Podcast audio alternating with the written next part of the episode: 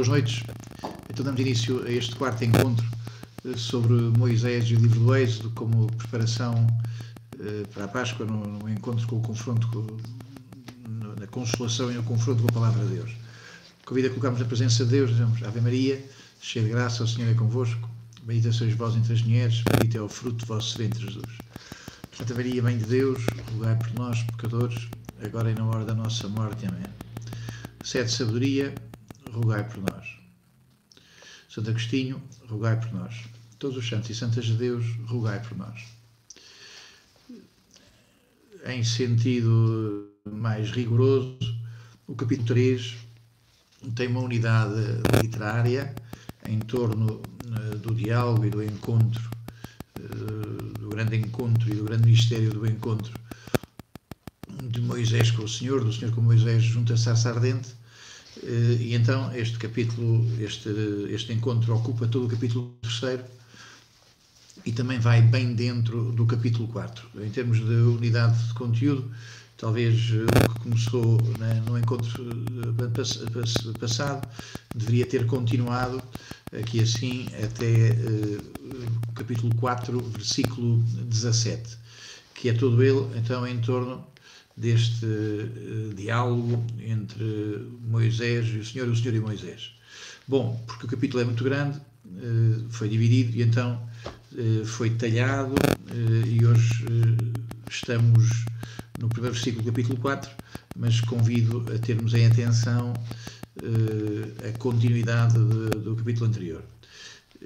Eu próprio vou fazer a leitura deste texto fixando-me uh, em três, uh, três momentos, fixando-me em, em três uh, episódios que, que considero mais relevantes, sendo que começo, faço a leitura e depois interrompo em torno de cada um destes trechos. Então, leio Moisés, Êxodo 4, versículo 1 até ao versículo 9. Moisés uh, objetou a Deus, Deus que o chamava a ir uh, levar a mensagem de salvação, levar a palavra de salvação ao seu povo e uh, enfrentar o faraó em nome de Deus. Então Moisés objeta dizendo que eles não acreditarão em mim nem atenderão às minhas palavras. Antes vão dizer-me, o Senhor não te apareceu. Mas o Senhor perguntou, que é isso que tens na mão? Uma vara respondeu atira ao chão, disse. E ele atirou ao chão e aquela vara transformou-se numa serpente, tanto que Moisés fugia dela. De novo o Senhor disse a Moisés: Estenda a tua mão e agarra pela cauda. E ele estendeu a mão e apanhou-a, a qual na sua mão se transformou na vara. É para que acreditem que te apareceu o Senhor, Deus dos seus pais, Deus de Abraão, Deus de Isaac e Deus de Jacó. E o Senhor, o Senhor voltou a dizer-lhe: Mete a mão no seio e ele meteu a mão no seio. Mas ao retirá-la, viu que a mão estava leprosa, da cor da neve. Volta a meter a mão no seio, ordenou, e ele voltou a meter a mão no seio. Mas ao retirá-la do seio, eis que se havia tornado como a outra, como a sua outra carne. Assim, se não acreditarem em ti, nem ouvirem a voz do primeiro sinal, hão de ouvir a voz do segundo. Só deveria acontecer que nem nestes dois sinais acreditem, e nem eu sou tua voz, então tomarás água do rio e derramá-la-ás sobre a terra enxuta. A água que tirares do rio converter-se-á em sangue na terra enxuta. Bom, eh, o tema primeiro de, destes versículos é o tema da fé, eh, do acreditar no mediador. Eh, o povo que não há de acreditar Moisés é do Senhor, antes de mais o seu próprio povo, que não acredita no mediador. Então, eh, uma coisa é acreditar em Deus, outra coisa é acreditar que Deus está connosco. E este Deus que está connosco, que está connosco através da mediação. Uma coisa é acreditar em Deus de uma maneira uh, aberta, abrangente, diria que tendencialmente depois abstrata e vaga. Outra coisa é acreditar que há uma mediação. Tema da mediação é, por excelência, uh, o tema do cristianismo. Cristo é mediador entre Deus e os homens os apóstolos são mediadores entre Cristo e a Igreja, a Igreja é mediadora entre, entre Deus e os homens. A mediação significa que para termos acesso a Deus precisamos, dependemos da comunidade, precisamos dos sacerdotes, precisamos de outros que não nós próprios. A mediação é, diria, um conceito contrário a uma engenharia de produção industrial. Não há eh, possibilidade de chegarmos aos bens divinos senão através daqueles a quem Deus os confiou. Eh, é um, tema, é um tema importante porque é um tema que bate muito, vai muito contra aquilo que é eh, a pretensão do individualismo, a pretensão da autossuficiência, do subjetivismo, do relativismo entre Deus e eu, não entra ninguém, entre Deus e eu eh, está a minha exposição pessoal, está a minha consciência, mas eh, de alguma maneira eh, nem sequer preciso pertencer a um povo. Então Moisés que se apresenta ao povo, o povo que é autossuficiente, Moisés que vai com sinais de Deus. Por quatro vezes se fala em acreditar nestes, nestes versículos, no, no versículo 1, no versículo 5, no versículo 8 e no versículo 9. Eh, acreditam ou não acreditam que o Senhor te apareceu? Bom, então surge aqui assim um tema que depois vai se prolongar uh, por o tempo afora, um tema muito importante, que é o tema da, da vara, da, da, vara de Moisés, do bastão de Moisés, do madeiro que Moisés tem nas mãos. Lembro-me mais à frente que a Arca da Aliança, eh, nos seus tempos áureos, guardava uh, as tábuas de, de, as tábuas de Moisés, as tábuas dos mandamentos, guardava também este bastão de Moisés e guardava uh, o que sobrara do maná ou do recipiente onde se punha o maná, portanto eram estes, uh, estas as realidades uh, escondidas ou protegidas dentro do sacrário da Arca da Aliança. Bom, o que é que se trata desta arca, desta vara? De uma vara mágica, de um bastão mágico? Então o que é que o Senhor uh, diz a Moisés? Uh, lança essa vara, a vara no chão e ela no chão há de se tornar uma serpente. Agarra e ela há de se tornar um bastão. Para os cristãos é bom de ver que este bastão nas mãos de Moisés, este bastão de comando, vai se tornar mais explícito na hora da cruz de Jesus. A cruz de Jesus eh, na terra é o horror, eh, é a serpente, é o veneno da serpente, é tudo o que fugimos, não é só o diabo que foge da cruz. Eh, nós próprios temos essa, diria, essa tentação, essa, essa aflição que nos faz tentar, por tudo, viver na terra sem nos encontrarmos com, com a serpente, vivermos na terra sem nos encontrarmos uh, com a cruz. Mas a, cruz uh, nas mãos de Moisés, ainda mais nas mãos de Cristo, a cruz torna-se bastão, torna-se direção, torna-se sentido para a nossa vida. Então é que eles vão de acreditar que, que tu és o enviado, porque tu has de ter nas mãos o sinal, o sinal da salvação. A cruz, eh, o verdadeiro bastão não é o que está nas mãos de Moisés, o verdadeiro bastão eh, nem sequer está nas mãos de Jesus. No verdadeiro bastão, o verdadeiro madeiro é aquele onde as mãos de Jesus são crucificadas, onde as mãos de Jesus eh, se, se entregam em, em dádiva doação. O bastão que na terra faz lembrar como nós tentamos viver sem cruz, o bastão que assumido uh, por ordem de Deus, uh, a cruz que assumida na intenção de Deus, nos permite caminhar. O que é que é a cruz? A cruz é o grande lugar de expropriação da nossa pretensão. somos, somos pessoas que fogem da cruz, assim como Moisés, quando vê vê a serpente, assim como Moisés quando vê o veneno da cruz, quando vê o perigo da cruz, foge da serpente, assim também nós fugimos de, da cruz mas quando assumimos na existência a cruz, podemos de algum modo dizer já não, já não sou eu que vivo, já não vivo só da minha força, vivo de, dos milagres que tu, que tu fazes na cruz, da vida que tu nos dás através da cruz. Bom, eh, e então eh, o nosso Moisés eh, avança com este com este sinal, que é um sinal de contradição, um bastão que pode manifestar os perigos uma gestão que pode, no entanto, ser segurança para o caminho.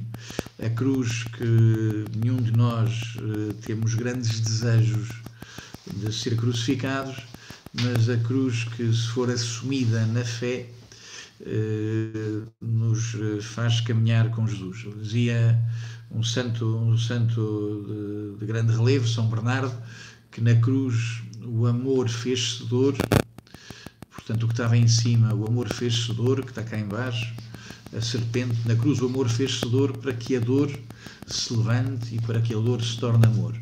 Bom, chegamos aqui assim a, a, dois, dois, versículos de, de grande relevo na, na, história da mística, na história da, da, enfim, da, da espiritualidade bíblica, sobre modo no, entendimento dos cristãos, dois versículos que, que, deram muito trabalho à tradição da Igreja, que dão um trabalho e que, e que dão, dão um trabalho de meditação. Uh, diz então, uh, dizem os versículos que o Senhor voltou a dizer-lhe: mete a mão no seio. então ele deu a mão no seio, mas ao retirá-la viu que a mão estava leprosa da cor da neve. Volta a meter a mão. Retoma aqui o, em torno deste versículo 6, 7 eh, na, eh, enfim, na, nas dificuldades, na, eh, diria no, no enigma, diria na, no que há aqui assim que, que, é maior do que nós, que nos escapa e que, no entanto, é visitado pelos santos, é visitado pela, pela meditação da Igreja, é visitado pelos que querem ir mais dentro da, da palavra de Deus. Bom, eh, então o Senhor eh, diz a Moisés: mete a mão no seio. A mão no seio. Eh, nós sabemos que no Evangelho de São João se diz que o filho, a Deus ninguém jamais ouviu, o filho o deu a conhecer. Este filho, também diz o mesmo prólogo, o filho que estava, habitava no seio do Pai. Habitava no seio do Pai. Depois, um pouquinho mais à frente, do mesmo Evangelho de São João, no capítulo 13, 33, eh, quando há uma referência à, à última ceia que João estava eh, inclinado sobre o peito de Jesus, João estava deitado sobre a maneira do, da época em que as pessoas comiam inclinadas, João estaria deitado, apoiado no, no peito, no, no, seio de Jesus. Ora bem, eh, mete a mão no seio. A mão, para nós, eh, pode ser símbolo da, da própria manifestação de, do que é de mais fundo. Com as mãos, com as nossas mãos, eh, mostramos as nossas emoções, os nossos sentimentos, as nossas decisões. As mãos, as mãos não fazem, as mãos cumprem quem, quem manda fazer. A nossa inteligência, a nossa vontade manda que as mãos cumpram com uh, os nossos trabalhos, com as nossas tarefas, que têm origem no nosso coração, uh, para usar aqui a expressão uh, de, de Êxodo e de João, que tem origem no seio, no, no mistério de nós mesmos. Bom,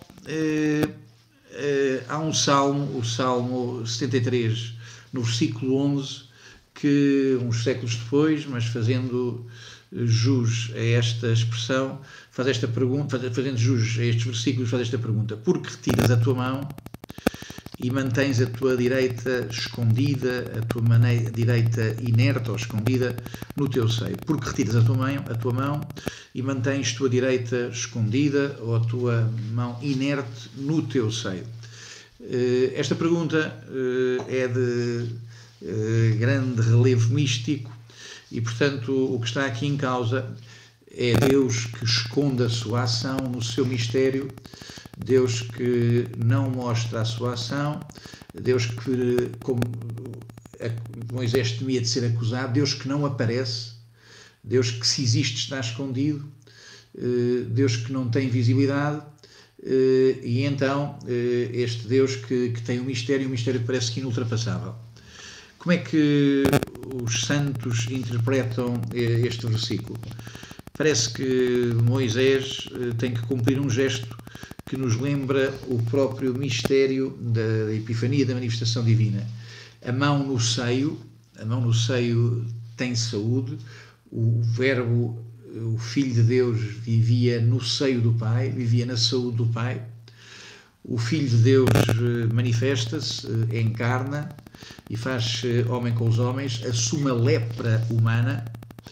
O Filho de Deus morre, está de novo, entra no mistério e o Filho de Deus volta a manifestar-se com a saúde da ressurreição, com a saúde da carne do corpo glorioso. Bom, eh, é muito interessante eh, a atenção que Jesus dá a curar pessoas que têm a mão atrofiada. Veja-se eh, Marcos 3, 1 e seguintes. E também é muito interessante ver a maneira como Jesus, no mistério da encarnação, pega pela mão as crianças, os doentes, pega para fora e, portanto, cito Mateus 1, 31, Mateus 5, perdão, Marcos 1, 31, 5, 41, 8, 23, 9, 27. E ainda o, o, final do Evangelho de Marcos, uh, Marcos 16, 18, onde se diz que eles hão de pegar com as mãos serpentes e não lhes hão de fazer mal.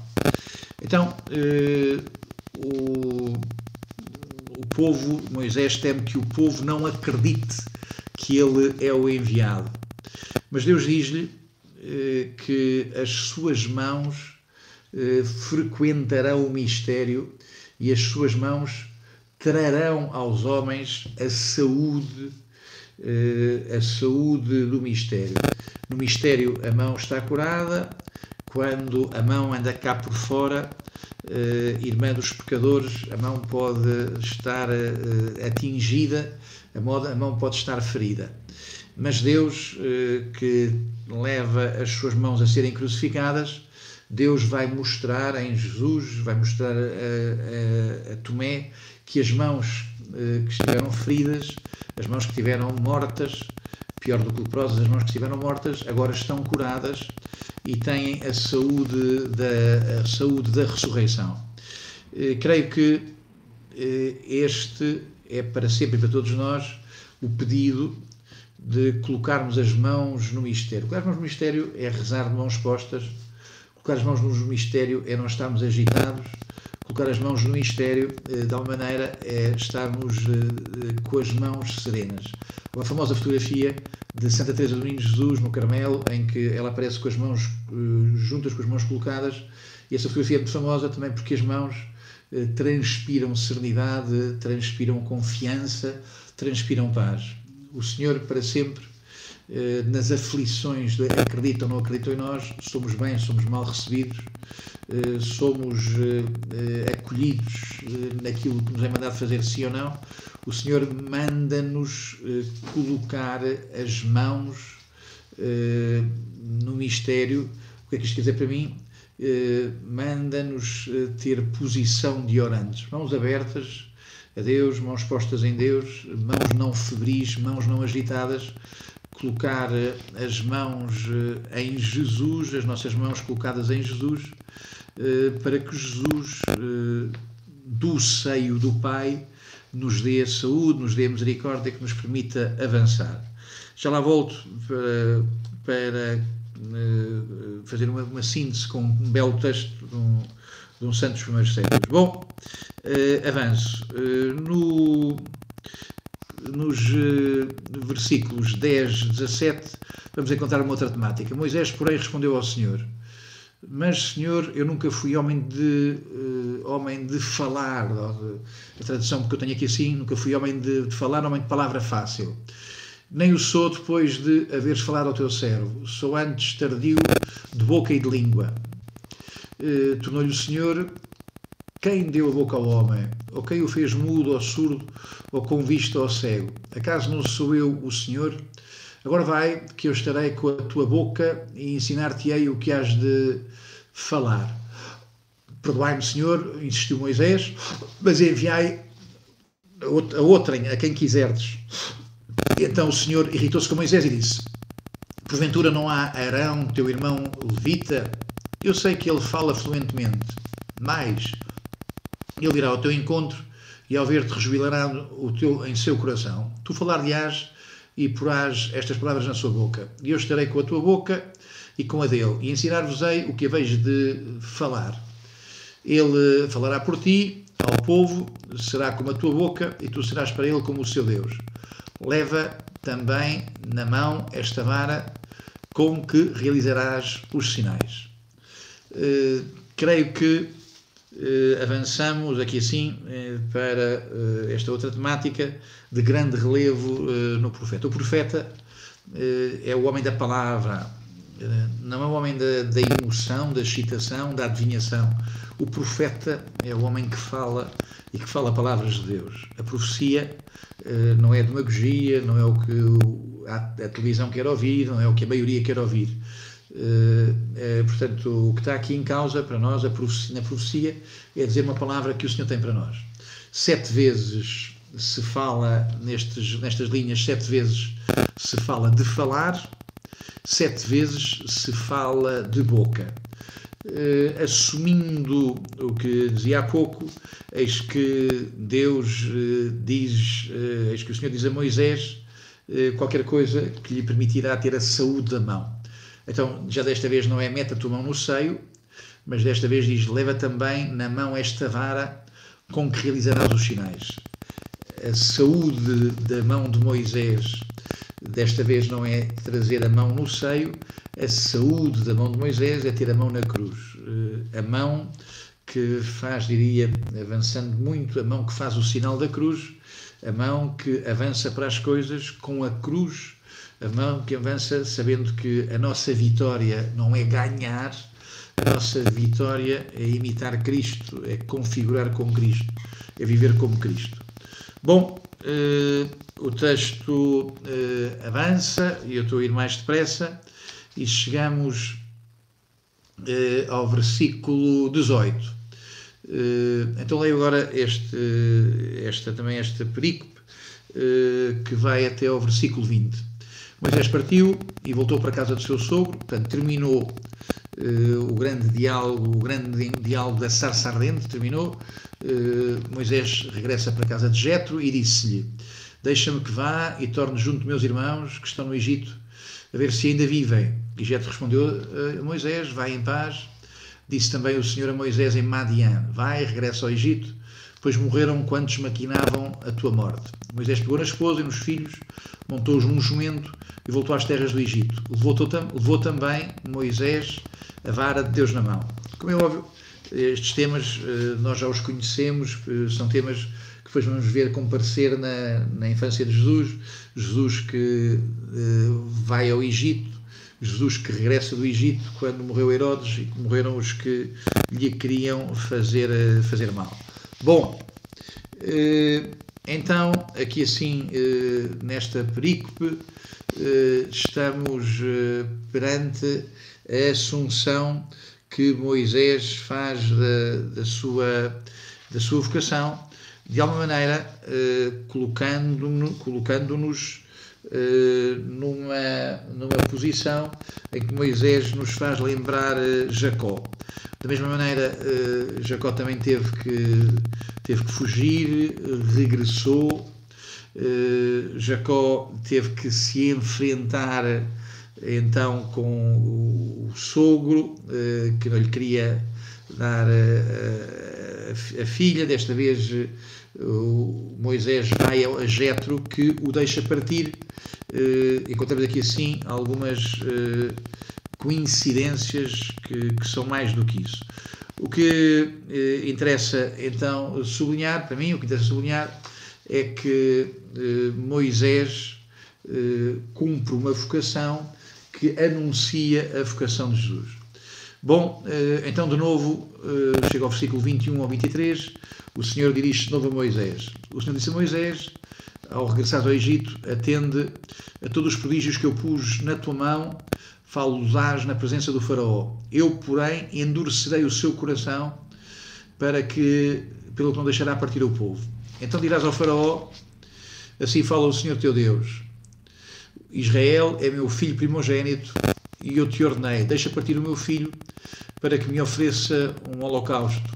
Mas tu recusaste a deixá-lo partir. Agora vou matar o teu filho primogênito. Bom, eh, chegamos ao tema da primogenitura e pela primeira vez eh, na Bíblia Israel é apresentado como primogênito de Deus. Eh, então os versículos são claros. Israel é o meu filho primogênito, deixa partir o meu filho primogênito. Se não deixas partir o meu filho primogênito, o teu filho primogênito morrerá. Primogenitura quer dizer que quer dizer não quer dizer que se tem muitos irmãos, muitos irmãos. As seitas muitas vezes pegam no facto de uh, Jesus ser apresentado como o filho primogênito em Lucas para dizer ah, ele é o primogênito é o primeiro significa que havia havia segundo havia terceiro havia outros irmãos para nós a primogenitura não significa que há filhos antes significa que não há filhos, eh, não, não significa que há filhos depois, significa que não há filhos antes. A palavra primogenitura é muito uh, próxima da palavra única, o Filho único de Deus, o Filho unigênito de Deus. Primogenitura o que é que é? É Deus afirmar, afirmar que tem uma relação única uh, com Israel, que tem uma relação única com o seu Filho. E que esse, esse Filho único é ele que há de salvar os irmãos, mas aqui os irmãos, eh, sentidos numa aliança que é maior do que a do sangue.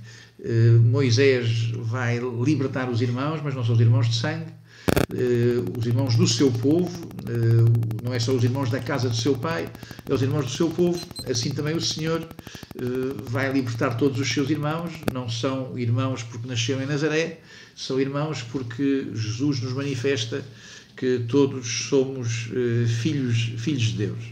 Bom, então estamos aqui assim neste tema que nos coloca perante este facto que é decisivo na consciência de Israel. Deus elege-me a mim, Israel, elege-me para uma relação privilegiada de conhecimento e de comunhão com Deus, mas isso é a favor de, é a favor de todos os povos o filho, o, o filho primogênito, o filho unigênito, que vai eh, tornar-se mediador da salvação de todos os povos. Bom, eh, avanço eh, para chegar aqui assim eh, um conjunto de versículos também de grande relevo e de grande espanto e de grande enigma na, na tradição uh, bíblica, na leitura que a própria Igreja faz destes versículos 24 uh, eh, a 26. E aconteceu que durante a viagem, no lugar onde pernoitaram, ocorreu o Senhor fazer por matá-lo. Então Séfora pegou num sílex afiado e cortou o prepúcio do filho e tocou os pés dele, dizendo: Tu és para mim um esposo de sangue. Ele foi deixado em sossego. Depois, ela disse, depois que ela disse esposo de sangue, por causa da circuncisão. Bom, eh, estamos aqui assim eh, perante qualquer coisa de absolutamente extraordinário, estranho, eh, até mais do que isso, escandaloso, o texto diz que o Senhor fazia por matá-lo, fazia por matá-lo. É óbvio que a maneira fácil de chegar a estes textos é dizer que não conseguimos chegar a eles, que há muitas camadas de literários que estão por cima, que o texto é complexo e que nós já não conseguimos percebê-lo. Há leituras que conseguem também desmanchar o texto procurando interpretá-lo numa versão mais psicanalítica, de que trata-se aqui assim de uma iniciação da relação entre Moisés e Sefra, tem uma quantidade de símbolos que não é por aí que eu vou. O que me interessa a mim é a crueza do texto, porque parece-me que a crueza do texto expressa mais verdade do que a tentativa de pôr almofadas em torno dele. Bom, Uh, o que está em causa, então, e finalmente, é que uh, Deus uh, reconhece que Moisés não lhe deu tudo, que Deus não lhe deu tudo, que Moisés não lhe deu o seu filho. A circuncisão era o sinal de que o filho tinha sido entregue a Deus e eis que o filho não está circuncidado. Quem é Deus? Deus é aquele que não exige nada mais de nós mesmos, senão tudo o que nós mesmos somos. E aqui entra uh, esta nossa relação com Deus que é feita de tanta negociação. Moisés já tinha se encontrado com Deus, Moisés já conhecia Deus, já tinha ido à casa do, do sogro, já tinha se posto a caminho, mas ainda não tinha cumprido com, com o verdadeiro gesto de holocausto, de entrega total de, do seu uh, às mãos de Deus. Bom, uh, pertence a este caráter primordial de Deus fazer exigências absolutas acerca dos seus eleitos. O povo diz que a Deus não se dá nada enquanto não se dá tudo. É óbvio, eh, é óbvio que nós percebemos que Deus cria a morte daquela vida que desconfiava de Deus. Deus cria a morte daquela vida que não tinha confiança inteira em Deus. Deus uh, o que quer é que morra uh, a desconfiança de Moisés. E então aparece aqui assim uma mulher, na lista das mulheres que já encontramos em Êxodo, mais uma mulher que é intercessora, que é medianeira e que vai ter uh, um gesto de compreensão dos dois. De compreensão da fragilidade de Moisés e da exigência santa do Senhor. Como a, a filha do faraó que salvou Moisés das águas, como a, irmão, a irmã de Moisés que, que, que, que cuidava dele, como uh, as filhas de Jetro que acolhem Moisés, agora surge de novo Séfora a perceber o drama da salvação. Penso que Séfora está aqui assim em nome da Igreja. É a Igreja que percebe no coração do, dos chamados por Deus, no coração daqueles que são chamados por Deus, é a Igreja que uh, reconhece, percebe, antecipa a maneira como nós mesmos, tantas vezes, nos recusamos a Deus. E o que é que Séfora faz? Séfora faz um gesto que diz São Paulo, uh, precede e anuncia o batismo. Uh, a circuncisão de que Séfora realiza no filho de, de Moisés é sinal uh, do batismo pelo qual nos entregamos todos a Deus. Deus uh, é um Deus de assalto, Deus é um Deus de arrebatamento. Os místicos falam de arrebatamentos, Deus rapta, Deus rouba, uh, Deus não quer um homem para, para duas vidas, para uma vida de piedade, para uma vida política, para uma vida de orações e para uma vida de, eh, de trabalho. Deus quer o homem para a relação com Ele. E é isso que eh, aqui assistimos. Onde é que começa a liberdade? Estamos numa zona de fronteira, do mesmo modo que Jacó tinha lutado com o anjo numa fronteira, eh, eis que Moisés está na fronteira entre Madian e o Egito, e aí, nesta zona de fronteira, Moisés cumpre com um gesto de passagem, de passagem de tudo para o lado lá. Como Jacó tinha passado tudo para o lado lá do rio do Iaboque, como Jacó tinha passado tudo para o lado de Deus, eis que Moisés cumpre com este gesto também de consagração e entrega tudo às mãos do Senhor. Bom, eh, associo estes dois episódios que se ilustram ao outro. Eh, na noite, Jacó lutou com o anjo, na noite, no lugar em que pernoitava, eh, Moisés recebe esta visita eh, de um Deus que quer tudo. Ambos regressavam, como dizia há pouco, à terra de onde tiveram que fugir. há uma presença divina que luta com eles. Ambos são marcados, há uma marca no corpo. O Jacó ficou coxo, a criança é circuncidada. E de facto, estamos numa zona de fronteira. Ou vou para a frente na intenção de Deus, ou fico a negociar o que quero ou não quero pôr nas mãos do Senhor. Bom, eh, tudo isto aconteceu através de um sílex afiado que cortou o propúcio, que salvou a criança. Nós sabemos que a pedra, o sílex afiado que a todos nos salvou, é a pedra rejeitada, é essa pedra eh, que Jesus assume ser Ele próprio. Eh, quando o Senhor faz a promessa a Pedro, diz-lhe: Também eu te prometo, sobre esta pedra edificarei a minha igreja. Esta pedra é Jesus, junto da qual Pedro eh, ganha estabilidade, junto da qual Pedro tem equilíbrio.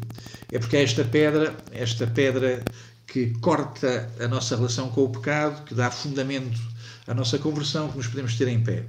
Termino eh, com uma passagem para um texto do comentário de São Gregório de Nissa, eh, a propósito deste capítulo, eh, dos, dos versículos que já li no começo, a propósito da, da vara e da mão no peito. Diz assim São Gregório Nissa, no, livro de Moisés, no, no, no capítulo 4 da vida de Moisés, a transformação da mão direita e a mudança do bastão em serpente são o começo dos prodígios de Moisés.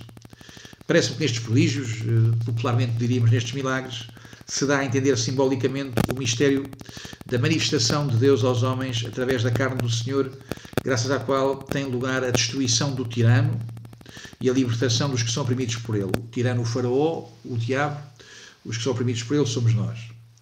Leva-me esta interpretação, leva-me a esta interpretação o testemunho dos profetas e o Evangelho. Pois o profeta diz no Salmo: O que me faz sofrer é que tenha mudado a destra do Altíssimo. Salmo 76, 11. Como se Deus, eh, considerado imutável, se tivesse mudado conforme o nosso aspecto e figura por condescendência para com a debilidade da natureza humana. A mão do legislador divino, a mão do Senhor, tomou uma, cor distinta da que lhe é natural ao ser tirada do seio, do seio. Voltando novamente ao seio, tornou a beleza que lhe era própria e natural. O Deus unigênito, o que está no seio do Pai, é a direita do Altíssimo. Quando se manifestou a nós, saindo do seio e transformou-se eh, conforme a nosso modo de ser, eh, depois de haver curado nossas enfermidades, novamente recolheu ao próprio seio, o seio da direita do Pai, a mão que havia estado entre nós e que havia tomado nossa cor. Então não tornou passível o que era de natureza impassível, mas por sua comunhão com o que era impassível, transformou em impassibilidade aquilo que era mutável e passível.